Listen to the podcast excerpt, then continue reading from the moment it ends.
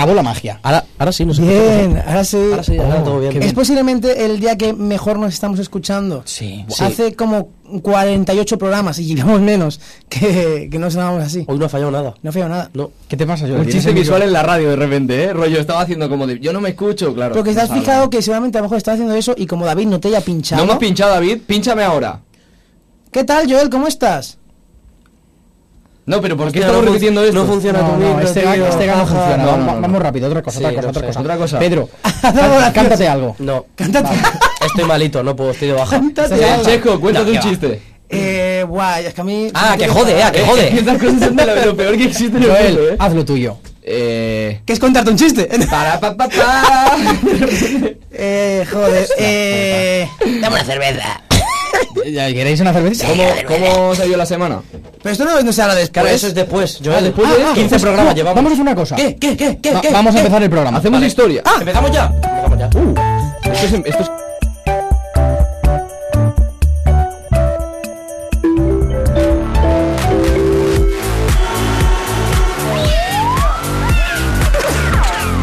Propera parada, Cerdanyola del Vallès.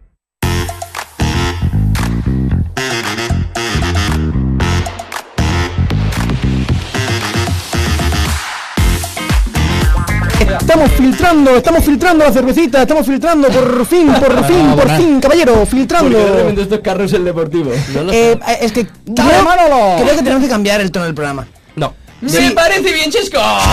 Porque, ¡Vamos, vamos, vamos! ¿Por qué no hacemos un programa de los buenos de eh, rollo Sardaño de Radio? Ayer la vi. La mejor música de ayer y hoy, ¿no? Y del mañana. A mí me gustaría. Juan, Juan, Juan, Juan Magán. Yeah, yeah, yeah, yeah, Vale, yeah. vamos a empezar el programa, por favor, moderador. Bona, bona nit, bona... Nit i benvinguts i benvingudes a una altra edició, un altre programa de propera parada Cerdanyola. En aquest cas continuem amb els especials, eleccions, amb entrevistes als alcaldables. Primer de tot m'agradaria saludar, que no se m'oblidi, a la Núria Folk, el control de so, i al David García, el control d'imatge. El máquina, el cámara. Eh, máquina, ese, cámaras. vamos a la máquina primero de todo. Joel, Hola, no, hoy no ha venido Joel, hoy ha venido Edurne. Hoy, ha venido Edurne. Pero- la ya no funciona. La- Yo, yo vengo un poco de Durne también, ¿eh? yo estoy pachocho así. Sí, bueno. ¿Esto qué es birra? Eh, sí, por supuesto que Ah, sí. Hombre, eh, Chesco, ¿qué tal? Bien, cansado, pero bueno, la vida es así, ¿no? Abriendo A birras de sí. forma legal. Eh, Sí, como y- siempre. Siempre como, siempre. todo de forma Y no, no me voy a enrollar, no me voy a enrollar mucho más. oye, Eh, no falta cerveza aquí. Sí, ahora falta una, ahora, ahora la sacaré porque esta es la cerveza que falta és para introducir para introduir el convidat d'avui. El convidat d'avui, alcaldable, candidat per Esquerra Republicana a les eleccions municipals del proper 28 de maig és l'Albert Turon. És Turon? Turon. Turon, però no porta accent. No, perquè en català no porta accent Turon. Muy bien. Claro, Alejandro, a ver si espabilamos. Eh. Radio Telecasi! Vocal, vocal mesesa en in. ¿Ves cómo tenemos que hacer el otro? Ja, Sí, sí, molt al bé. Eh, I així unes dadetes ràpides per qui no conegui a l'Albert Turon i Vilaseca. Eh, nascut l'any 1973 a Cerdanyola, bueno, no sé si vas néixer a Cerdanyola o al Taulí o alguna cosa. Barcelona, però em van portar molt ràpid, molt ràpid. Hospital del Mar. Sí. Eh, de tota la vida, això sí. Sí. Eh, periodista de formació i funcionari de la Generalitat, és a dir, Mosso d'Esquadra. Sí, Eh, actualment és el president d'Esquerra Republicana de Cerdanyola i regidor a l'Ajuntament i conseller comarcal del partit. President no, presidenta és la Isabel Cruz, però ho vaig ser fins ara fa poc, que Ah. eh, en el moment d'entrar de candidat de cap de llista, llavors eh, millor que hi hagi algú altre que faci aquesta feina. Vale, aquest però sí, sí, és, és fa quatre dies, eh? fa, Vale. fa un any. Vale, doncs aquest error ha estat perquè em vaig preparar el programa tan aviat que... Clar. Claro, llevas tanto tiempo. Portes 4 anys preparant això. Home, i tant, abans de començar aquest programa. No, però pot ser que fins i tot ho trobis en alguna pàgina web que encara ho digui, sí. Ah, eh, eh, eh, ha pasado esto, ha pasado esto. I eh, res, com- estàs? Bé, molt bé, molt content. Què tal la setmana? molt agradable. La setmana bé? apretadeta, però, Sí? però molt agradable, realment. És una, és, està sent una experiència. Esteu a tope, esteu estressadíssims ja tots o què? No, l'estrès eh, normalment el dona el no controlar les coses, llavors tenim un cap de campanya que és un crac i està estressat ell i jo compleixo l'agenda. Bueno, això... Està bé. A mi em fa Ah, curiositat així preguntar-te quin és una mica el teu dia a dia, ara mateix. El meu dia a dia és el de matí intento que la funcioni a la casa perquè la meva dona és llevadora i se'n va molt ràpid. eh, tinc dues criatures que a les 8 del matí eh, surten amb l'entrepà fet a punt cap a l'institut i un gos que també a les 8 del matí està passejat. Llavors a partir de les 8 repasso agenda, miro xarxes, preparo les activitats de la tarda i a la tarda cada dia hi ha vàries. Avui us dic, per exemple, eh, hi havia un acte d'homenatge a Salvador Manyosa, l'escolta de la C. Després teníem una signatura d'un pacte antifeixista. He passat per l'executiva eh, d'Esquerra que estaven preparant la campanya i els he deixat allà treballant i he vingut aquí a disfrutar amb vosaltres. Molt bé. All right. Molt bé. Si em permets, et dono aquí una cerveza El Águila sin filtrar, cortesia d'un dels nostres patrocinadors, The Irish 1916 Pa. Moltes gràcies, com sempre, per, per això. I jo... Voleu, voleu gots? Ai! Oh! Pues poden ser d'Esquerra o de Jovent. Se hizo la fiesta. Eh, Yo de Juven que me pilla más cerca. Jo... El de Jovent posar... El de Jovent posar acampada jove... I això, els podem, els podem consumir d'aquesta manera? Con la bandera de España. Hostia, la rojigualda con merchant de Asquerra, eh. Me parece como... Wow. Això eh, és una... Eso lo cortamos, ¿no? Si vols, de- deixa'ls per aquí així i, sí. i jo intentaré treure la, la cerveses que s'han quedat enganxades al gel. Eh, Joel, eh, crec que tens més preguntes per fer-li, no? Ah, sí, et faig una mica de bombeo bueno de preguntes. Uh, bombeo, va, bombeo, Tinc bueno. per aquí, eh, si tens algun apodo, Sí, però no us el diré. Dítelo aquí, eh? No, no, no. No? no? Només, només, És mal, només mal diu la meva dona i és, és segurament amb l'única cosa amb què tenim conflicte. Es el multas. No, Me encantaría, eh. no, no. no. Vale, com et defineixes a tu mateix? A mi mateix, A tu mateix? mm, amb moltes ganes de canviar les coses i d'ajudar els altres. Ojo. Vale, i què és el que més t'agrada a tu? Hòstia, Eh, que esta pregunta... aquesta és difícil perquè normalment costa parlar bé d'un mateix, eh, perquè sona així a soberbia i tal, eh, doncs però et diré el mateix que abans. O sigui, estic molt còmode quan puc realment mm, fer coses que són de profit i que ajuden a la gent. Molt bé, pues aquestes són les preguntes, Alejandro. Pero yo tengo el tema serio. El tema serio, tío. Tema serio, ¿eh? Tema lo serio. Tema de última hora. No queremos que pierdas muchos votos, pero... Pero, Però, es posible, como bueno, como, como un anterior invitado, que tengas una relación familiar con un gran sinvergüenza de Sardañola llamado Anscar. anem a veure. Uh, sí, però clar. clar. Clar, clar. Això jo crec que és un clàssic, si no, no pot ser candidat a l'alcaldia. No, el que passa és que casant-me amb la meva parella eh, vaig eh, tenir va, m'he emparentat amb molta gent de Cerdanyola Ah. la meva parella és d'una família doncs, de, de tota la vida i doncs per exemple tinc no, no, no precisament no, no seria aquest el tema però, però per exemple de lluny, lluny, lluny per exemple tinc relació eh, amb l'exalcalde Toni Morral per exemple Es que iba a decir... No serà Bar Baranguer? Baranguer o Mimó? Què és? eh, la, Berenguer, entenc. és per la banda Mimó Ah, bueno, bueno. però vaja, és lluny, eh? Ja us dic que si ara em demanessis exactament com va aquí a l'arbre genològic, no t'ho sabria dir. Però amb molt, mal, amb molt mala sort que té de família l'Anscar. Hay Més coses lluny con, bones. con família o con polític? Perdó? Més lluny de família o de polític? Més lluny. Al, Més... al Toni Morral. Uh, amb el Toni Morral, uh, en aquella vida anterior, l'any 2003 vaig estar fins i tot ajudant-lo en el seu equip de campanya. Ojo. Però aquella època la meva vida anava per uns altres camins, que si voleu ja en parlarem, i políticament també es va asseverar molt del, de l'ecologisme que jo practicava aquella època, i que segueixo defensant, i per tant estic en un altre lloc i no allà. Ja, ja entrarem en això de l'ecologisme i això és una cosa del passat, però ara mateix passen coses a Cerdanyola i escoltem les notícies de la setmana. Pasan cosas. Cosas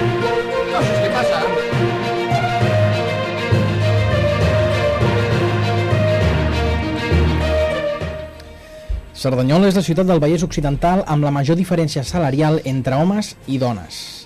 Mentre que el salari mitjà dels homes de Cerdanyola és de 35.367 euros bruts anuals, el de les sardanyolenques és de 26.091 euros, el que representa una diferència del 26,2% entre els dos sexes. Aquesta diferència percentual és la més alta de la comarca, per sobre de Sant Cugat, Sabadell, Rubí i Terrassa.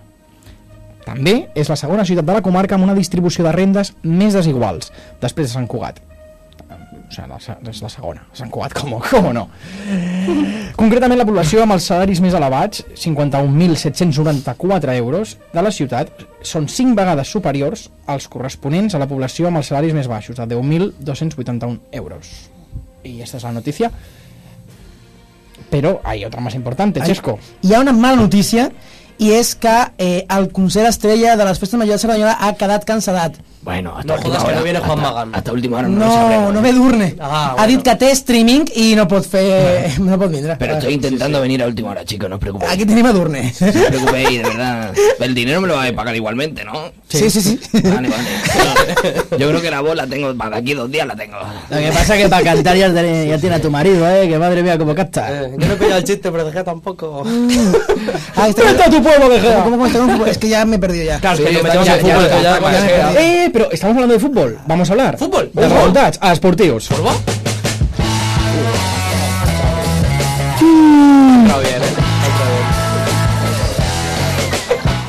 Resultats esportius, com que bueno, era pont, era el pont de, de l'1 de maig, no hi ha hagut gaires partits. Així que comencem per al futbol. Victòria 1 a 0 dels nois d'Oliver Vallabriga. Vaya minga! Contra l'Atlético Passo, que deixa l'equip en onzena posició i es queda en play-out. O sigui que, bueno, bé. Les noies, per la seva part, perden contra l'Igualada 3 a 2, però es mantenen cinquena, o sigui que, que bé. I passem a un esport que no havia comentat fins ara, futbol sala. Ojo! perquè els nois verdinosos golpegen 5 a 0 l'Hospitalet en l'últim partit de ca a casa Uf, Que han colpejat a l'Hospitalet. han colpejat a l'Hospitalet l'últim partit a casa de la Lliga regular i estan classificats per al play-off per al play-off d'ascens Molt bé. a Ah, bueno, segona divisió de- d'ascens, eh? no sé si és a segona, o sigui, si estan a segona divisió i es pugen a primera o si és l'ascens Pues a- si, si és... Tampoc ascenso- massa, eh? No. Suben a segunda, Suben a segunda. perquè és que Ah, el David, el nostre, el nostre tècnic d'imatge és àrbitre així que bueno, si os interesa También acepta soborno. Eh, y nada, no hay más deportes. ¿Dónde vamos ahora? A la entrevista. ¿Dónde vamos? ¿Dónde vamos? Ah, vale, yo me voy ya. Edurne, Edurne, Edurne. fuera, Edurne. Vale, per- perdón, perdón, me voy, chicos. Lo siento, un placer. Edurnity, tío.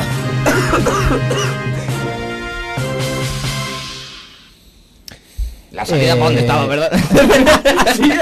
Va- va- vamos a entrar en un espacio seguro y de seriedad para encarar la entrevista. Això és, ara mateix som al punt lila, a nosaltres. Va. Eh, Seguro. estaves molt assabentat de les notícies de Cerdanyola? Sabies aquestes dades que hem comentat? Doncs la diferència de pràcticament 10.000 euros eh, entre la mitjana del sou dels homes i les dones, sí, perquè a més a més va sortir l'informe fa molt poc de, del Consell Comarcal i l'ha publicat al tot, si no m'equivoco, aquesta setmana. Diria que sí. Mm -hmm. Sí, de tota manera, la, hi ha una part de la notícia que és que estem millorant i hi ha una part de la notícia que és que, clar, som el pitjor de tots els municipis grans de, del Vallès i aquí, doncs clar, el feminisme en el fons és això, mm -hmm. és eh, treballar perquè aquestes diferències eh, siguin cada vegada menys.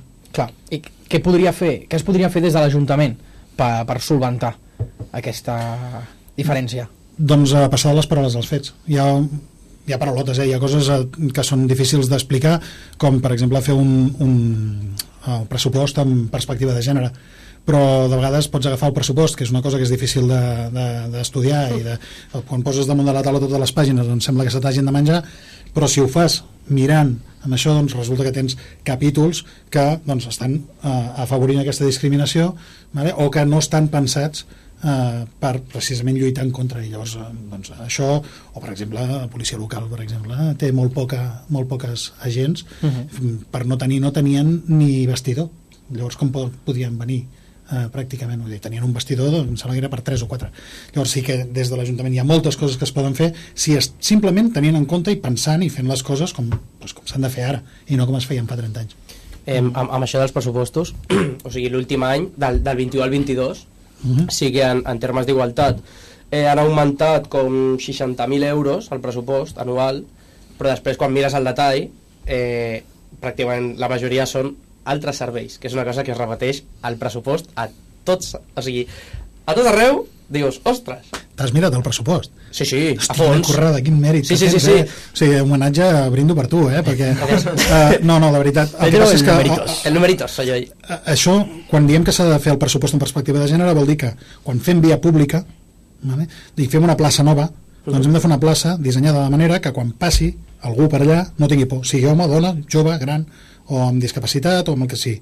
Llavors, eh, hi ha places que sembla doncs, eh, un corral tancat, que amb poca llum i amb mates altes. Doncs no, quan fem una plaça, doncs, i això no està al pressupost de feminismes, això està al pressupost. Exacte. Vale? I el pressupost en perspectiva de gènere vol dir que a urbanisme, a seguretat, a, a tot arreu, a cultura, a esports, doncs a esports doncs, s'ha de fer alguna cosa perquè eh, doncs les dones tinguin, no tinguin impediments.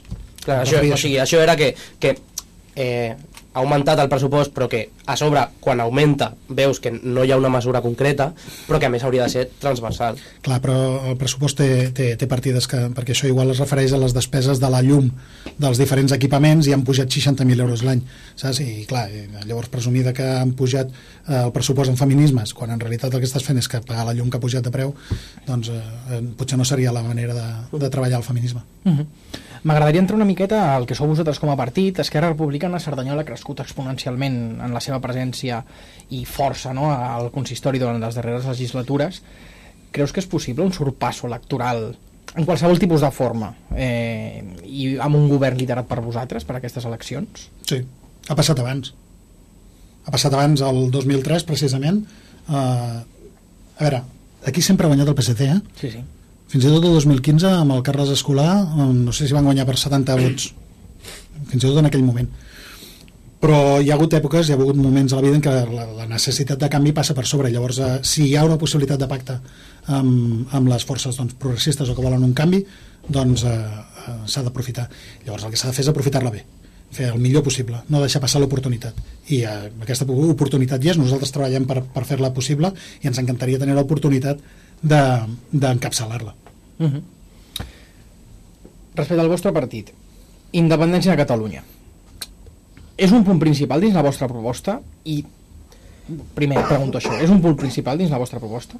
Sí, perquè la manera d'arribar a la independència per nosaltres és eh, és a dir, la independència no és l'objectiu la independència és el camí per fer una societat millor per fer un país millor i això a nivell municipal eh, és l'objectiu, fer una ciutat millor llavors eh, hi ha gent que vol altres camins nosaltres creiem que el camí és la independència que al final vol dir l'autodeterminació eh? que la gent tots decidim lliurement com ens volem organitzar i si ens volem organitzar pel nostre compte o dintre de l'estat espanyol Però cre creus que realment a la gent i especialment al jovent està avui en dia per al tema de la independència, especialment dins del que són les qüestions i preocupacions municipals?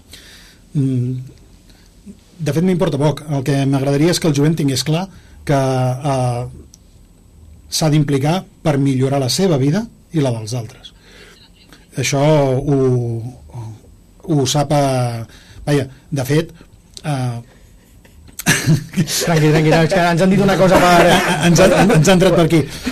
El que, a mi el que em fa una mica de ràbia és per exemple és parlar de jovent perquè eh, tenim a Esquerra anem amb jovent republicà uh -huh. i el, la millor opció per parlar de les propostes de jovent seria demanar-li directament a jovent de fet, sí. Ojalá, ojalá tener a alguien. Ojalá que entre la Xina. M'agradaria demanar el comodí de, de, del jovent, el comodí de, del Vinga. públic i, i treure'l aquí perquè en tot cas siguin ells els que Vinga, va, pues que entre... Que entre, que entre la Xina, que entre que entre Xina. joven, Que entre el joven. que entre el joven. entre el joven. Se trae una silla, porque pasáis de nosotros y nos tenemos que espabilar. Eh, espera, el, el encuadre, eh, es decir, no sé, el encuadre estar es, es perfecto. mejor así o, o con, con Albert al otro lado. Es, es Está indiferente. bien, está bien. Está Está bien, está está perfecto. sí. Genial. Molt bé. Vale. Em, bueno, pues... Eh, no, bueno, si li vols passar el testimoni a partir de la pregunta que he fet, doncs eh, com ha de veure el jovent A veure, en aquesta ciutat, com tots sabem, no? I el jovent hem sigut uns oblidats. Les polítiques que s'han fet sempre han sigut d'esquenes al jovent. Només hem de veure la festa major mateix que l'han organitzat quatre senyors en un despatx sense Sí, tenir més, sisplau. gaire presència a les nostres decisions. Per això creiem, i, i Esquerra ens té en compte, dins de les llistes, som tres de jovent, i el que és important és que tant joves com no tan joves estiguem junts i decidim les polítiques que s'han de fer en aquesta ciutat. Com tots sabem, hi ha una manca d'habitatge. Per això creiem que com a mínim una part de les, que, de les promocions que ja estan fetes vagin destinades a lloguer cap al jovent, tant les fetes com les que es faran però també podem parlar d'oci, un oci que és inexistent. Per això creiem la, que és necessari dotar de nous equipaments, com poden ser sales per fer concerts, festes, però que també aquestes sales estiguin autogestionades pel jovent, perquè no pot ser que, que sempre l'acabin decidint els que no participen d'aquestes activitats. Deixa'm un moment que, que et talli perquè sí. Vull abordar alguna de les qüestions que has dit. Primer de tot, crec que no t'hem presentat. És l'Andreu Gaia. Sí. El- Soc el... Digues la teva funció, sí. Ara mateix sóc el candidat de jovent dins la llista d'Esquerra. Perfecte. Eh, parlaves, per exemple, ja, ja que has tret un dels primers temes és el, la qüestió de l'habitatge, eh, estadísticament, eh, per la Diputació de Barcelona que fa enquestes, és la problemàtica que veuen els joves, especialment entre els 25 i els 34 anys, diria, eh, aquí a Cerdanyola. Eh, he revisat articles i ara, si li pots passar el micròfon a ell, sisplau, I tant. eh, t'has posicionat, posicionat en contra del projecte del Parc Alba. Eh, què és el que falla en aquest projecte i com podria ser beneficiós per al ciutadà i especialment al, al ciutadà jove que, davant d'aquesta manca d'habitatge que hi ha ara que en principi és un, és un projecte d'habitatge social Però és que aquí hi ha una fal·làcia enorme que es va repetint una vegada i una altra, que és que el fet de que fer molts habitatges baixarà el preu. Això no, no ja, ja, històricament ja sabem que no passa. El 2003, quan va entrar el PP al govern amb el José María Aznar, va liberalitzar el preu del sol i en 5 anys va, va inflar una bombolla immobiliària i el va rebentar. I l'estem pagant les conseqüències ara, i l'esteu pagant vosaltres. Saps? Llavors, mm, per què ens han de o sigui, per què, com és que ens, en, ens tornen a repetir la mateixa història de no, no, saps què, farem molts pisos i així baixaran de preu eh, i els joves no, no, no va així o sigui, el que s'ha de fer són polítiques d'habitatge adreçades als joves s'ha de reservar una part de la, de la borsa d'habitatge explícitament per emancipació per primer, per, primer, per, primer habitatge de la gent que surti o s'ha de fer una residència d'estudiants perquè per baixar el preu dels pisos perquè els estudiants no ens ocupin la majoria dels pisos de lloguer i, i s'han de fer polítiques actives vale? més enllà del mantra liberal de, de Machacón de anem a construir, anem a construir. Construir, sobretot, dona beneficis al que construeix. I després passen coses bones o dolentes. Vale? I llavors el centre direccional ja, ja no m'enrotllo més el centre direccional eh, tindrà coses bones i tindrà coses dolentes però el que està clar és que un barri amb, que està planejat ja només amb el planejament per tenir un 70% de mobilitat en vehicle privat Ara estem parlant de 200.000 moviments diaris, de 15.000 persones que aniran a viure, més tots els que aniran a treballar o als centres comercials. Si tot això, el 70% ha de ser en vehicle privat, no estem al segle XXI. Estem al segle... Ja no dic 20, eh? Estem tirant molt enrere. I a part d'això ens col·lapsarà l'autònom, ens col·lapsarà eh, Cerdanyola, que ja està prou pillada. Home, jo crec que aquest projecte és molt millorable. Una altra cosa és que no s'hi pugui fer gaire cosa. Hem ajudat a un contenciós administratiu contra el planejament, eh, es- des d'Esquerra i diversos partits, doncs un contenciós que ha plantejat una entitat ecologista local que es diu Refem, molt potent, i dels de l'ADENC, però vaja, no... seguirem batallant. Mm.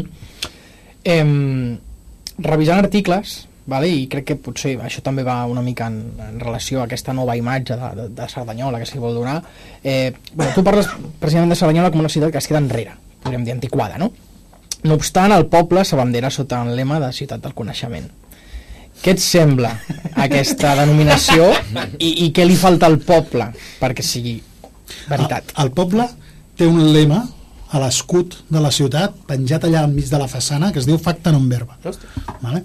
I, i en llatí eh? allò perquè, perquè a sobre no es pugui discutir uh, i el poble uh, juga moltes vegades juguem amb la imatge i poc amb els fets Vull dir, si mirem de veritat què tenim de ciutat del coneixement vull dir, és a dir Cerdanyola al costat de l'Autònoma hauria de ser hauríem de tenir facultats, hauríem de tenir centres d'estudi, tots els estudis de la universitat, els estudiants que fan recerca de tots els àmbits haurien d'estar fent recerca a Cerdanyola, tant d'àmbits socials com d'àmbits tecnològics, com de medi ambient, eh, hauríem de tenir becaris d'estudiants en pràctiques aquí a la ràdio, hauria d'estar ple, ple, hauríem de tenir un programa com el vostre cada vespre amb gent que està fent pràctiques. Hauríem de tenir eh, a la, doncs, al mateix ajuntament, amb economia, amb, amb tots els àmbits. I no, tenim un lema. Bueno, doncs molt bé, tenim un lema, tenim un vídeo, tenim unes declaracions molt maques de gent molt important. Bé, doncs el que nosaltres proposem és fer-ho veritat. Ja m'està bé, eh, el lema, però fem-lo real. O sigui, aprofitaríeu més, perdona, la, la connexió amb l'autònoma, per exemple. Vam anar a veure el rector La Fuente fa un mes Lo conozco, lo conozco. i sí, un crac, Sí, sí. un crac de lo suyo i de moltes altres coses, a part que és una persona molt intel·ligent que li dones peu, saps? Allò, com, com un peu i, i, i ell sol ja tira la resta i parlaven precisament d'aquestes coses i ell es, una mica es queixava de que eh, amb ell el venen a buscar de Barcelona, de Sant Cugat, de Sabadell, de mig Catalunya i de part del món per treballar conjuntament amb la Universitat Autònoma, que és una de les punteres, i és el millor campus eh, com a campus universitari Sí, sí, sí. de tota Espanya. Joder, i, i, i a Cerdanyola, no, bueno, és que tenim un pont que un dia farem el pont nou i tal, i no sé què, diem, vamos, per, favor, posem una línia d'autobús, eh, posem un carril bici en una zona de passeig, mm, acostem-nos físicament i acostem-nos eh, compartim coses. I eh, no sé si me meto ahora en lo tuyo. Eh, es poden fer polítiques perquè Cerdanyola no sigui una ciutat dormitori? Sí, clar. Per exemple, concretes? Cada vegada ho és menys, eh? De... Ara no em vull posar boomer, però de la meva època a la d'ara cada vegada ho és menys, però sí, eh, i sobretot és potenciar la xarxa social activa, cultural o d'entitats, des dels esplais, passant per hosti, la ràdio mateix, des d'aquesta ràdio, comentàvem abans, d'aquesta ràdio han sortit el Festival de Blues. Uh -huh. Bé, doncs iniciatives com la vostra potser porten a, a, o jo sé, el fan del fric que tenim a la samarreta o, eh, hi ha moltes coses que es poden fer Però en, la- entenc que això faria com encara més atractiva Cerdanyola, el qual està molt bé, però continuarà, continuaria havent molta gent estudiant de l'autònoma vivint a Cerdanyola, que al final sabem que els pisos d'estudiants pugen bastant al lloguer respecte a això Mm. es podria fer alguna cosa bueno, és la proposta que també tenim nosaltres, que és la de crear una residència d'estudiants, perquè aquests estudiants que vinguin, que són molt necessaris per la nostra ciutat, vagin a aquesta residència i alliberin habitatge, que habitatge aquest sigui de lloguer i que estigui regulat, que no pugi molt i que no sigui abusiu, perquè la gent jove ens podem quedar. Perquè si al final tenim una oferta tant d'oci com de comerç, la gent jove, i no tan jove, dir, al final ens quedarem aquí. El problema és que a dia d'avui no tenim incentius per quedar-nos en aquesta ciutat i que és el que hem d'intentar canviar. Eh, jo, jo tinc un parell de coses. Una és eh, respecte a això de la ciutat del coneixement. Eh, ja has dit que, per exemple, facta non verba, però eh, seria l'eslògan que et quedaries per Cerdanyola? Facta non verba o t'agradaria una altra frase? És, sabeu què passa? Que jo sóc molt dolent a l'hora de... Jo sóc molt, molt creatiu. O sigui, ara, si ens hem de posar a crear eslògan, el que us proposaria és que féssim una, entre tots doncs, una pluja d'idees, vale? que sortirien, eh, i aquí serien molt divertides, vale? i d'aquestes en destilaríem una. Vale? No, no, no em facis dir ara treure un eslògan, però i facta un verba, ja, hosti, tema llatí i tal, i això ja apreta una mica. Però si ens quedem amb la idea, amb el concepte de que sí, de que la universitat és un, un valor i que el coneixement és el futur. És a dir, eh, sempre hi ha d'haver un ferrer eh? sempre hi ha d'haver un manya que ens vingui a canviar el pany de casa eh, que ens posi les finestres, segur però eh, jo què sé perquè no? Tenim una fàbrica de microchips a Cerdanyola vale? que tenim el Centre Nacional de Microelectrònica i tenim el, el sincrotró joder, si a algun lloc hi ha d'haver una indústria puntera Tailàndia. que després, quan hi hagi algun problema eh, no, ens doni, no es quedin allà Sí, sí, sí. saps? i ens quedem sense poder treure el cotxe perquè ens falta el xip del ventilador vale? doncs eh, posem- posem-nos-hi aquí Uh -huh. I, I segona cosa, ja que estaves dient no, no tan relacionada amb la, amb la universitat, però eh, és que moltes persones que estan escoltant els programes m'estan dient que hem de parlar d'això i és eh, com veus aquesta idea que fa anys que es parla de l'hospital a Cerdanyola. l'hospital és imprescindible. Fa anys que hi hauria de ser. La, amb l'excusa o amb la crisi o amb l'excusa de la crisi no m'ho facis dir eh, es va parar. I ara està tot pendent d'un tema urbanístic. Com que està al límit entre Cerdanyola, Ripollet i Montcada hi ha un tema de planejament i hi ha unes sessions de terrenys que s'han de fer a la Generalitat perquè, la, perquè es pugui fer el projecte. Aquí el que passa és que a la gent explicar-li la veritat és una mica farragós vale? la veritat és hi ha un projecte, tothom el vol fer, el volem fer tots els partits de Cerdanyola, el vol fer la Generalitat, el vol fer l'àrea metropolitana, tothom. Quan, després de les eleccions, es facin les sessions de terrenys que toquen, es podrà fer el projecte. Uh -huh. Llavors s'han de posar diners als pressupostos, abans no es pot, posar els diners als pressupostos per eh, el projecte execu- executiu i després per construir-lo. Això portarà uns anys, però es farà, segur, perquè hi està tothom d'acord. I a part que és que tots els que hem patit eh, temes de salut mínimament serios, és igual, ni mínimament serios ni no, fins i tot trencar-se un braç com la sí. filla l'altre dia, hòstia, eh, necessitem una, una resposta que no hem d'anar que no haguem d'anar al taulí a Vall d'Hebron o a Can Ruti. Uh -huh. Uh -huh. eh, entrant en un tema concret que per mi és la cultura que és un dels temes que més ens agrada a nosaltres incentivar des del programa què creus que té Cerdanyola com a atractiu cultural I què li manca també en aquest aspecte? Pot ser també a nivell presencial o també, tam també institucional, eh? M'havies dit que, eren molt, que no serien tan serios, tio. Sorprendemos. No, no, ja m'està bé. Cree Um, eh? a nivell cultural falta creure-s'ho. O sigui, la cultura té molts, molts vessants. Eh? Hi ha una part que és indústria cultural, vale? que és contractar gent que vingui a fer coses. Però això és indústria cultural, està bé, és important, doncs hi ha d'haver concerts guapos, vale? I, eh, o hi ha d'haver eh, obres de teatre potents que quan surten de Barcelona vinguin a Cerdanyola, que si no hi ha gent que no anirà a Barcelona a veure doncs, l'Uraneta. Vale, perfecte. Però hi ha una altra part que és, eh, eh, va molt més enllà, que és identitat i projecció de futur. Vull dir, aquí tenim una ruta modernista pendent. O sigui, l'altre dia amb la consellera de Cultura Natàlia Garriga, amb mitja hora de passeig vam passar per davant de 15 edificis modernistes noucentistes. Per davant. I no em donava la vida a explicar-li tot el que estaven passant. Aquí poses un QR o una placa eh, amb una audioguia que pugui seguir cadascú individualment des del seu mòbil particular i tens eh, una ruta modernista que si anéssim por ahí a fer turisme la faríem vale? i aquí ni sabem que existeix ojo eh entre l'Ajuntament i al final del carrer Sant Ramon allà al local d'Esquerra per exemple, o per exemple tenim unes runes unes restes romanes que estan allà eh, que allò no et diré que serà com Empúries perquè ningú sap exactament el que hi ha però van fer un, un, un sondatge per georadar i resulta que aquí tenim una vila romana de hectàrees que donaria per fer una excavació durant anys i panys. I aquí tornem a l'autònoma. Hosti, tenim la història, aquí podríem tenir cada any una temporada d'excavacions amb estudiants de, de, de la universitat i seria un atractiu junt amb el, eh, amb el Museu Ibèric eh, o, o amb la casa de Can Canaletes o... Pe- Però, clar, mm, tu no sé si estàs assabentat de realment el que passa culturalment a Cerdanyola, perquè això vale, està molt bé, però jo crec que a la gent jove no li interessa al poblat ibèric de Can Oliver el que, el que m'ha anat amb el col·le. Cuidado, Alejandro, eh? No te calientes. No, no, Yo tengo amigos arqueólogos les Pero-. Pero- sí, sí, sí, Santi. No, sí, sí, no, però... però eh, Santi, que te busco trabajo. Realment a Cerdanyola eh, el que passa és que hi ha un, podríem dir, un panorama cultura, cultural barra artístic que, que es veu d'alguna manera obligat a actuar i a sorgir des de, faré un anglicisme, l'underground. Perquè no rep.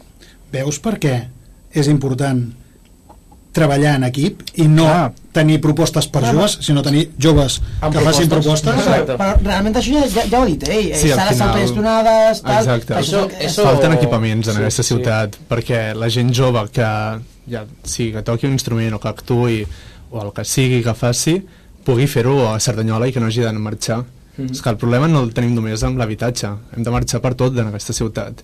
Falta un projecte que de veritat puguem viure aquí durant tots els dies i sempre i no hem d'anar a altres ciutats a buscar l'oferta d'oci, a buscar l'oferta d'habitatge Clar, però la- l'oferta d'oci no és majoritàriament una... In... o sigui, eh, No és privada, no són negocis privats? Hòstia, i la... I la i, bueno, perdó, i, i per què no permetre autogestió? O sigui, no hi ha iniciatives de cara a la festa major, no podem ajudar a que les entitats, igual que es munten barraques, muntin la seva eh, festa major, o ha de ser tota dirigida des de l'Ajuntament? Ostres, hem de donar oportunitats i la festa major, i per què no més enllà?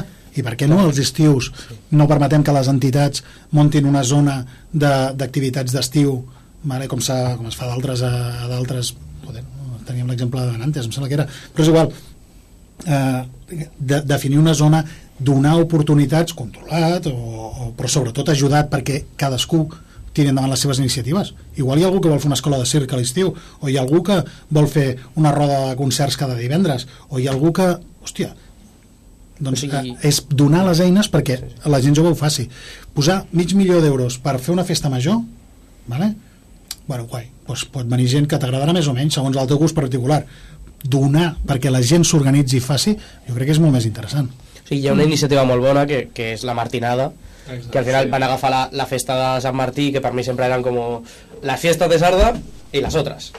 I ara tenim dos festes perquè han aconseguit que els joves vagin. I, a, i al Roser, hi ha la Martinada també, i està molt bé. Jo crec que el, el problema que dèiem és iniciatives durant l'any. O sigui, no volem dues a l'any. Volem que si hi ha algun projecte d'alguna associació es pugui fer, perquè no hi ha gaire cosa. Clar, però fixa't, com estan el, els caus i els esplais?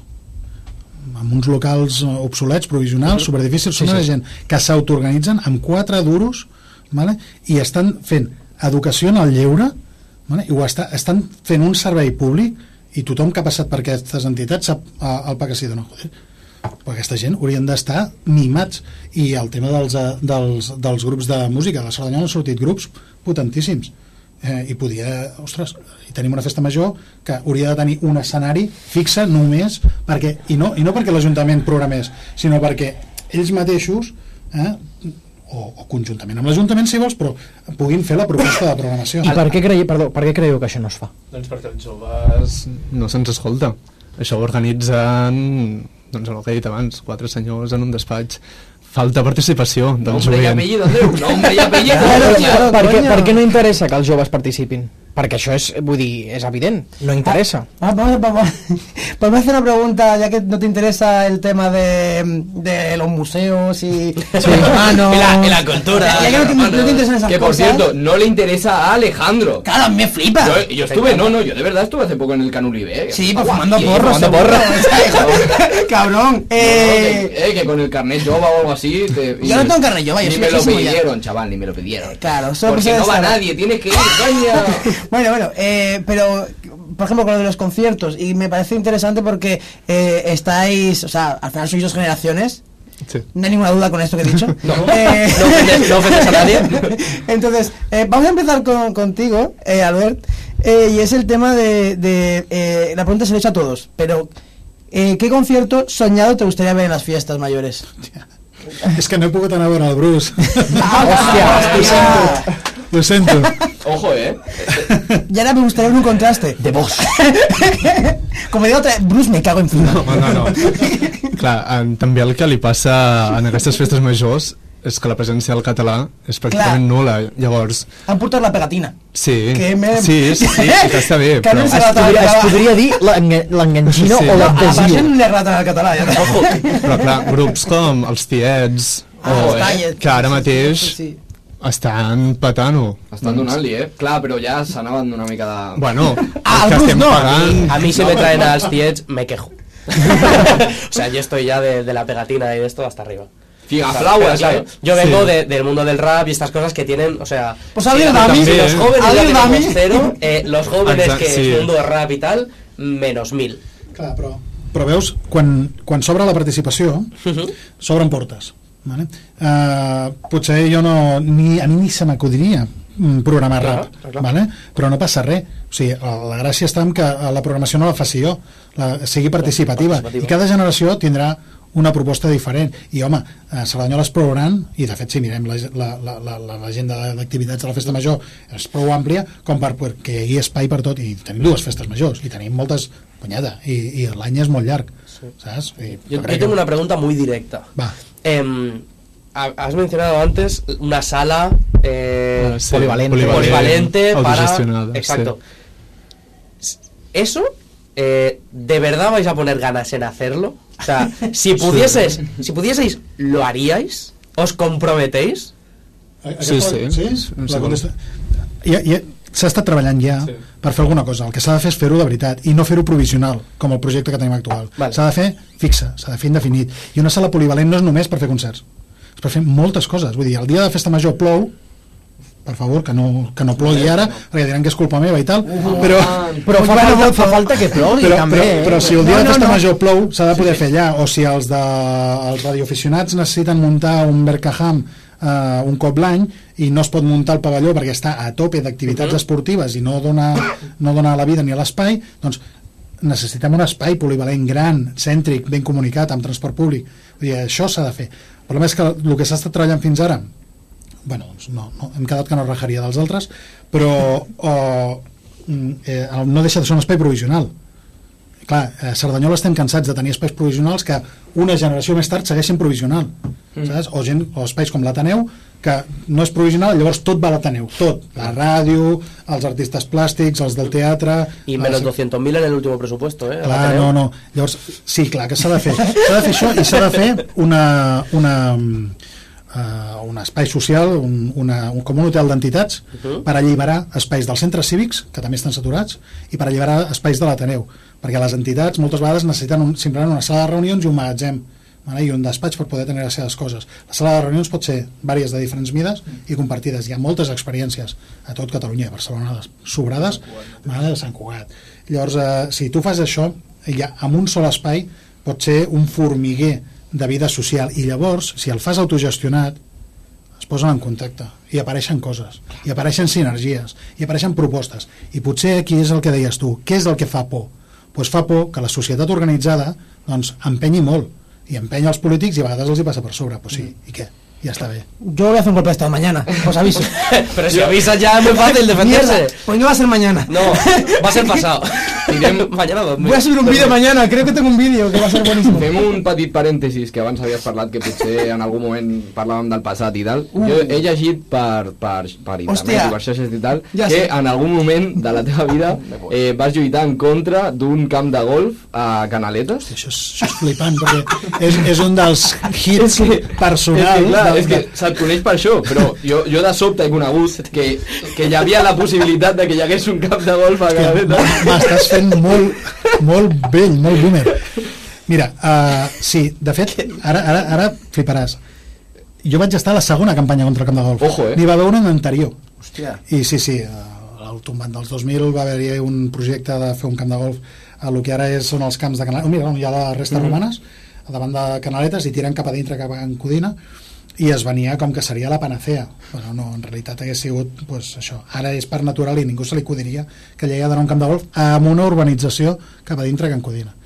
Bueno, doncs sí, jo de tota la vida i no del camp de golf, sinó d'abans i després, sempre he estat en, en guerres i guerrilles. I aquesta va ser una aquesta va ser guapa perquè la vam guanyar. No, no jo, Clar, eh? clar. o sigui, col·lectivament Sí, sí, I, i, i segurament hi ha la intervenció de, de molts estaments que, que van pressionar perquè no es fes però eh, aquesta, la gràcia que té és que demostra que quan realment vols fer una revolució revolució és petit, eh? Con el golpe de estado, no, eh? però quan vols fer clar, si, si tu tens un propòsit i, ets, eh, i, i creus i a més a més, hòstia, honestament tu curres doncs eh, a vegades es guanya no sempre es perd Pero el dragón rojo lo perdisteis, ¿eh? ahí, ahí no había nada que també diré que el drac, el drac jo hi havia anat Bueno, Mm. era el jangueo. Vale, eh, eh, el meu ambient era un altre, però bueno, sí, sí. sí, sí eh. Ahora, ahora te has hecho viejo tú mismo. La ¿eh? frase de al medio ambiente era una altra es lo más Eso, turbio que... eso es que... Era otro. O eso, o que realmente está jugando muchísimo a golf, pero en otro campo. No, ¿Te imaginas? a golf no, no. Yo tengo una, una pregunta que es que tengo, tengo la, la curiosidad. Porque mm, yo me he preparado un montón de preguntas que no voy a poder hacerte porque me he dado cuenta de que igual las tengo que usar la semana que viene. Entonces, Ah, porque son de presupuesto. eh, claro, todo venía ligado a la primera pregunta que no he hecho. Ah, Que es, em, el- los anteriores que han venido al final tienen, eh, que es un... Uno cada uno, uno cada uno. Uno cada uno, vale. Vosotros tenéis más participación. Em, ¿Es pura oposición o también tenéis peso en las medidas que se toman desde el ayuntamiento a día de hoy? És molt frustrant passar 4 anys i no aconseguir fer les coses que has vingut a fer. O sigui, nosaltres venim a un programa de tropecientes pàgines, 50-60 pàgines, que no el posem per guanyar les eleccions, sinó que el posem perquè volem fer-lo. Volem, tot el que posem en aquell programa ho volem fer. I després de 4 anys de regidor clar, com que estàs a l'oposició veus que no, no, no, no tens les eines per, per executar-ho, és bastant frustrant. Llavors, hi ha una doble feina a l'oposició, intentar que alguna d'aquestes propostes es faci realitat, hem aconseguit que es faci un tram de carril bici, un tram de 100 metres, però bueno, jo què sé, al final t'acabes agafant. ¿Qué es el del ayuntamiento? Sí. Buah, qué, qué, qué, fuah, qué- qué carril bici, eh. Eh, Ah, duríssim, eh? bici. I, I el van haver de fer dues vegades. Qué mal puesto el carril bici, en la puta, Quan, quan, quan va passar l'autobús, eh, va fer així, va fer així, va girar l'autobús i, i no passava. Es que el otro día casi he hecho un atropellamiento, pero de Un atropellamiento. es que no, es que vaya, es que era atropellamiento Sí. porque se alargaban las sílabas porque era como de madre mía el señor este nos ha llevado y era porque va, va a intentar en plan de dijo a mí esto no se me pone rojo por mis cojones y guau, o sea, eh, bueno, no sé bueno, cuántas pasan por ahí. Voleu- que parlem del carril bici? Necessitem Vamos a hablar un momento del carril Eh, bici. yo te tengo que decir que De ese en concreto, ¿eh? Interesante, porque al final había dos carriles que eran de coche que no... no- Correcte, aquell carril bici és superimportant perquè connecta una zona que ja és apta per bicicletes i MVP, patinets eh, i vianants, que és la zona de dalt, que pots anar amb carril bici fins a Sant Cugat o fins a, jo què sé, fins a Serra Parera, Mhm. vale? i faltava la connexió amb la Renfe. Ya. Hòstia, Sí, sí, sí, sí. estàvem parlant No, no, de- estava ben- de 100 ben metres, ficat, jo això ho portava reivindicant des de l'època del Camp de Golf, Mhm. per exemple, perquè ens entenguem quan el meu, jo ni somiar que faria política sí, sí. i llavors eh, s'havia de fer hòstia, doncs, al final t'acabes agafant a que per fi algú ha fet una cosa que portaves 20 anys reclamant vale? per, per, per sortir d'aquesta frustració una part de la feina és intentar que es facin les coses al projecte de ciutat que nosaltres volem i l'altra és fer oposició, que és, escolti'm, els senyors de govern, doncs segur que hi ha moltes coses que les fan bé, però n'hi ha moltes que no, i altres que les haurien de fer i no les fan. I aquesta és la, la doble funció. Ah, a mi el que m'agradaria és que guanyéssim les eleccions i dedicar-nos només a fer el que portem al programa. Esto tenía otra pregunta que era, en la última legislatura, al final, em, ¿qué medidas se han hecho que, que digáis, hemos apoyado estas medidas y estamos orgullosos? ¿Y cuáles se han hecho como, a pesar de no estar vosotros del todo de acuerdo? Quines eh, s'han fet i, i eh, orgullosos? Mira, una de molt simple. Cerdanyola no tenia bonificacions per posar eh, plaques solars fotovoltaiques a la taulada. Vale? I a la primera no, a la segona negociació de pressupostos vam estar apretant molt fort perquè això es fes. Vale? I es va aconseguir eh, bonificar, doncs ara si tu vols posar plaques a la teva taulada es pot bonificar fins a un 50% de l'IBI, màxim de 500 euros anuals i durant 5 anys. Doncs pues no està mal Eh, està molt bé i està en la línia del que té tot, tot arreu. O, per exemple, pujar l'impost d'activitats econòmiques a les empreses grans de, que, que facturen més d'un milió d'euros, perquè érem el municipi del Vallès que teníem l'impost d'activitats més baixa. O sigui, aquí estàvem suportant tota la càrrega fiscal, les famílies a partir de, de l'impost de, de, de l'IBI de, de, de, Uh -huh. o d'altres taxes, però les empreses no.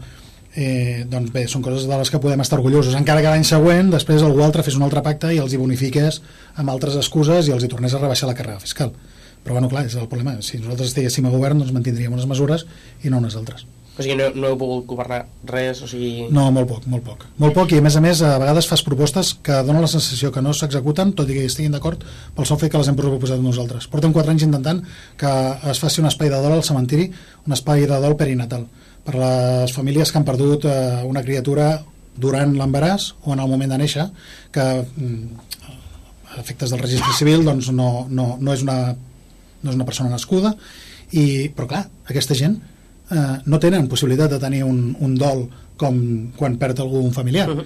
Doncs una cosa tan simple i tan evident com aquesta, portem 4 anys eh, intentant fer-ho i ens dona la sensació de que simplement no es fa, però ho hem proposat nosaltres. I es fa Ripollet, es fa Montcada, es fa Terrassa, es fa tot arreu. Vale? I ara ja és habitual. I nosaltres ho havíem proposat al principi del mandat, hòstia, han perdut ells, el govern, l'oportunitat de fer una cosa, hòstia, ben parida. I una pregunta, perquè eh, mencionem moltes coses que és, es fan aquí, allà, aquí, allà, aquí, allà, aquí, allà, i a Cerdanyola no. Quins valors té Cerdanyola que altres pobles no tenen? Realment. En vols una altra de més bèstia? Vinga. Eh, Som l'únic municipi de més de 50.000 habitants que no ha rebut ni un duro, no ha demanat ni un duro a les subvencions Next Generation per a mobilitat sostenible.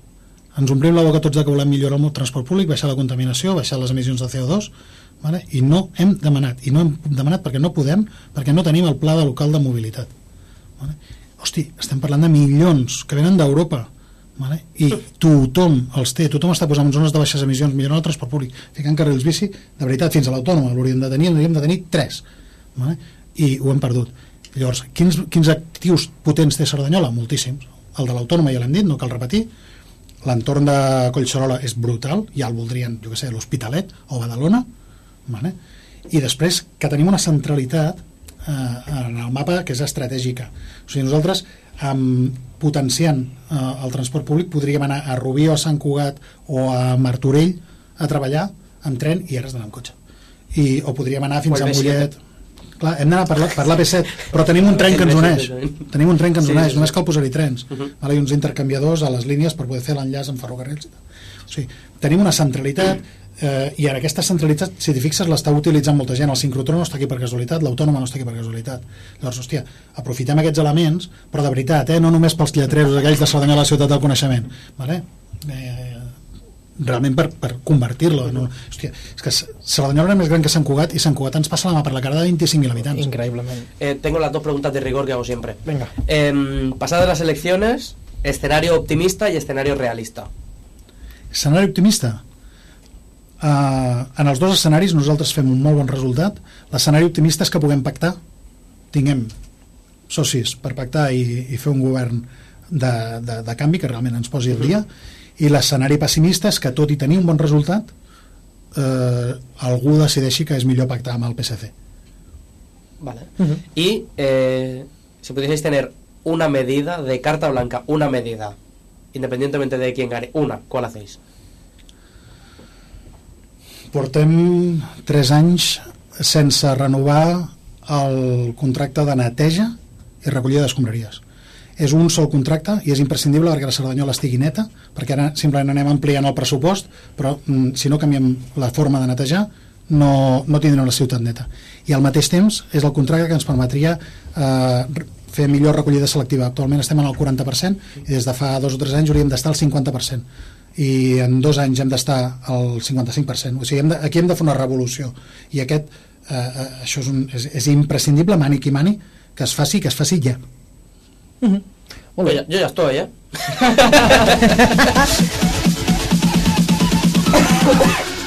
Que te has ganado tu minuto de gloria.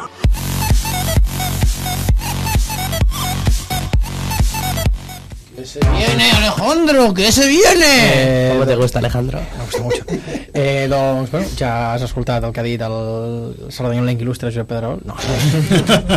eh, anem a entrar a la secció preferida de tothom, que és el Minut de Glòria. Eh, llavors, ara sí que el que et demanaria, Andreu, és si et pots enretirar cap allà, a veure que, bueno, de fet estic mirant aquí el plànol i tu et poses aquí centradet al mig, perfecte, per... Esa és mi càmera? Esa és tu càmera. Eh, aquí podràs dir, durant un minut de rellotge, que jo em preparo aquí el cronòmetre, el que vulguis. En clau del que tu vulguis. Y hay que acabar el minuto. O no, el, Eh, no podemos exigirlo No ya. podemos exigir eso. Porque el anterior no, no podemos lo exigirlo. acabó. Lo que, lo que no podía hacer es excederse, porque le vamos a cortar. Vale. Vale? Llavors, no sé si vols 5 segons per pensar el que has de dir o saps què vols dir. No, però vinga, parlar, jo he venido a parlar- hablar de mi libro. Pues mira, perfecte. Llavors, jo tinc aquí el cronòmetre, mirem, mirem a càmera, nosaltres farem silenci. En 3, 2, 1, comença. Doncs jo vinc a proposar, vinc a explicar que a Esquerra tenim el millor programa i el millor equip per fer el, eh, per posar Cerdanyola en marxa i que els mateixos de sempre fent les mateixes coses de sempre ens donaran el mateix que hem tingut fins ara. I per tant doncs, hem de fer un pas endavant perquè la, la, la ciutat eh, avanci, per exemple com dèiem en temes d'habitatge o en temes de, de treball. És la, la gran manera és l'única manera d'aconseguir que la gent jove no hagi de marxar com ha hagut de marxar altres generacions de Cerdanyola o per exemple que és una vergonya que eh, actualment hi hagi menys opcions d'oci de les que tenia la meva de generació o eh, per exemple un tema que és capdalt per les generacions que han de venir que és eh, el medi ambient Uh, vam, fa quatre anys vam uh, proclamar o vam dir que estàvem en una situació de crisi climàtica i uh, no s'han fet mm, plaques solars fotovoltaiques en taulades públiques no s'han fet comunitats energètiques i doncs això, que és, uh, el món ha canviat i és, Final. Uh, Final. El voto, el voto de Greta Thunberg lo tiene seguro. Sí, sí. sí, sí, Greta sí, sí. viene aquí, lo tiene. Ah, otra pregunta. m'han quedat, Em, m'han quedat ben bé 3 segons eh? Todo está bien. em faltava l'eslògan però bueno, Eh, ¿Has ido últimamente al mercado de Serraparera? sí. Sé que sí. Eh, Sabemos que ¿has- sí, sí. ¿Has probado la tortilla de Bar Mi Barrio? no perquè em demano Pues- entrepà de chorizo Pues la vas a probar. Pues hoy- Y tenemos la pregunta del patrocinador Claro. que era... 2024 se renuevan las concesiones del mercado de Serraparera, eh, ya se está negociando, ya está como más o menos todo bien. ¿Alguna propuesta en específico para ayudar al mercado, para mejorar o tal?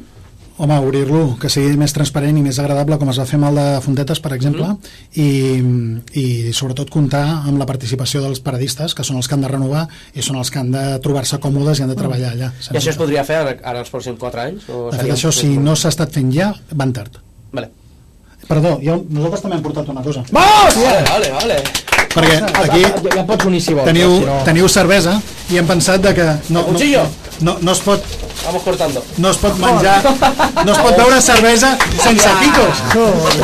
I hem pensat que teniu un futur brillant per endavant amb molts programes i hem portat puta. 5 quilos de, no es lo más radiofónico del mundo, No. pero nos vamos a hinchar a Kikos. de manera que hem portat... Pero un momento, ¿sabéis que esto, el carreteras del próximo vídeo se los ha acabado a todos? No, no, eh, eh, lo vas a poner bajo llave. Els obro ja. Venga, hombre, hombre, y tant, hostia. all es right. con, con un cuchillo de verdad. ¿eh? Montamos un bar nosotros ahora. Tenemos lo necesario. Yo le llamaría bar tu barrio. Bar tu barrio. Eh, gracias, Josu, por, por la tortilla. por Claro, a Barbie Barrio, agradecemos a los Kikos. las- Barbie Barrio entrando en el, en el mercado de Sarraparera, por donde está la parada del E3, en plan, por ahí, justo entrando por ahí a la derecha, la mejor tortilla de Sardañola y probablemente de España. Bueno, y de Europa. Y de Europa. Y puede del mundo. Y del mundo. Y del mundo. Y del mundo. Que es la mejor de España, de verdad. ¡Viva Barrio Barrio! Diría que este es el, el lo han comprado en el en el en el, en el macro, igual que lo compran los del Irish, ¿a que sí? No, Això... Eso huele a Gross Mercat, te lo digo yo.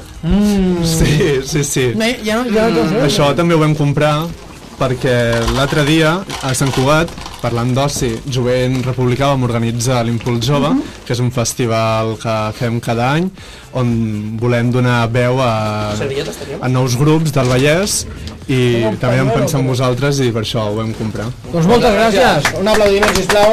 Carga Que quedan 5 minutos, Y eh. ojo, No, no, hay que, la tortilla se come. Ya, ya, pero. no, Ah, hay, hay una pregunta que no hemos hecho. ¿Cuál? ¿Conocéis alguno de los proyectos que Ya, impulsamos bueno. nosotros?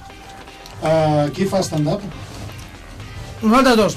Es que claro, es que no la, no la quería hacer porque él se la ha chivado antes. No, es verdad, bueno. I on us podem venir a veure? Al eh, Eh, restaurant Chapeau. Últim dijous de cada mes, micro obert de comèdia al restaurant Chapó.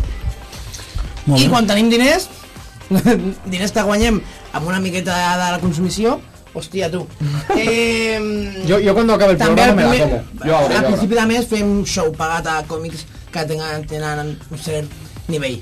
Tu, Veus? Que dèiem de, de donar, I- donar peu a que surtin iniciatives. Y Sarda de facto, próximamente otro Sarda de facto. ¿eh? Os quiero ver ahí. Eh, Se vienen cositas. Controleu de comèdia una mica. No, home, Què és el que més o menys veieu? Què és el que consumiu de, de, Eh, a nivell entreteniment? ¿Sí? Merci. En el contrato estaba que queríamos la foto, ¿eh? Pero... Luego, luego nos la no, hacemos. no, però la hacemos. ma- menjar la ràdio ho podeu fer vosaltres, jo no. A mi, a mi, un moment, eh? A mi m'agradaria... sí si vol. A mi m'agradaria... A mi m'agradaria un moment... Eh, porto un regal. Porto un Ah, regal. verdad. Hòstia. Eh, eh, això és circumstancial perquè és un regal, o sigui, és una cosa que em vaig trobar aquesta setmana, vull dir, no, no, no és un favoritisme cap a... Bueno. Però me viene com bueno. al dedo. La pregunta, No como a ti. sou republicans, com diu el vostre nom, no us agrada el rei, no us agrada el rei, i segur que us agrada menys l'emèrit que el que hi ha ara. Cap dels dos. Cap dels dos, evidentment, evidentment, com a, com a cap de nosaltres. O sigui, els francesos ho van resoldre a la primera. Efectivament. Però com no nos gusta jo, pues- jo crec que hau, eh, hauríeu de tenir un referent que és probablement la persona a la que menys li agrada al rei d'Espanya, especialment l'emèrit, i porto un present aquí... Ojalá sea Sofía. O, porto, aquí un, porto aquí un present, porto aquí un present tensión. perquè us inspiri en, en la lluita política. Compte el que feu, que hi ha hagut gent que per bromes d'aquestes... Bueno, esto lo está haciendo Alejandro, ¿eh? La reina, de Pilar Urbano. Este libro nace de un deseo de la reina de España. Quiero que los españoles me conozcan. A esa tarea se aplicó Pilar Urbano a partir de una serie de entrevistas que mantuvo con su majestad Doña Sofía a lo largo de un año y medio. Això inspirarà políticas socials a Esquerra Republicana. És per vosaltres. De Pilar, de Pilar lo urbano es un poco lo que ha hecho Bolsonaro. Depilar lo urbano. Exacto. Depilarlo, Hostia, sí. Se nota que se dedica a la comedia. ¿Cuánto creéis que tardamos en ver una basura el libro? No, no perquè a Esquerra eh, cada, cada Sant Jordi i aquest any també, i encara ho estem fent, recollim llibres de segona mà i els portem a una iniciativa que es diu Llibres Solidaris de Sabadell, Llibres Solidaris, que tenen una llibreria de vell. Llavors eh, allà, qui li pugui interessar pot anar a comprar un llibre, segurament el vendran per un euro, potser aquest serà una mica més barat, però i els aquest serà el que diners aguantarà la porta. Els dediquen, no, bueno, tenen de tot, i els, i els dediquen a, doncs el que treuen a, a iniciatives socials i llavors eh, doncs, eh, si a algú li interessa doncs se'l podrà Oh, llegir i si no després anirà aquesta iniciativa que qui vulgui també li oferim de que es posi en contacte amb nosaltres i si es vol treure aquella llibreria antiga que li fa nosa per un trasllat o perquè el moble Ikea no li cap doncs ens ho pot portar i nosaltres ho farem arribar A ellos o a mí. Yo, yo también abiertísimo. Ah, yo también. ¿eh? Es verdad que Tengo no. cajas de libros que recojo de los contenedores. Sí, doncs eh, el dia, que, el dia que algú et digui que o los libros soy yo, tens aquesta opció. No será ella. Ja anem, ja anem tancant el programa, ens hem acomiadar. Eh, M'agradaria avi- avisar i dir i recordar que aquest cap de setmana són les festes majors del Roser de Maig. Eh, així que us esperem, propera parada de Cerdanyola, i serà menys Joel, evidentment, perquè està fora, Sempre. com sempre, Ja fa, compromisos. Dijous actuo, també. Molt bé. Així Bueno, que Viegas. moltes gràcies a tothom, moltes gràcies per venir. Joel, Pedro, Xesco, moltes gràcies Albert, moltes Gràcies gràcies a Andreu per venir. Un plaer. Espereu que us ho hagueu passat bé. Gràcies a tothom per seguir-nos, Núria i David. Adeu, fins al proper programa.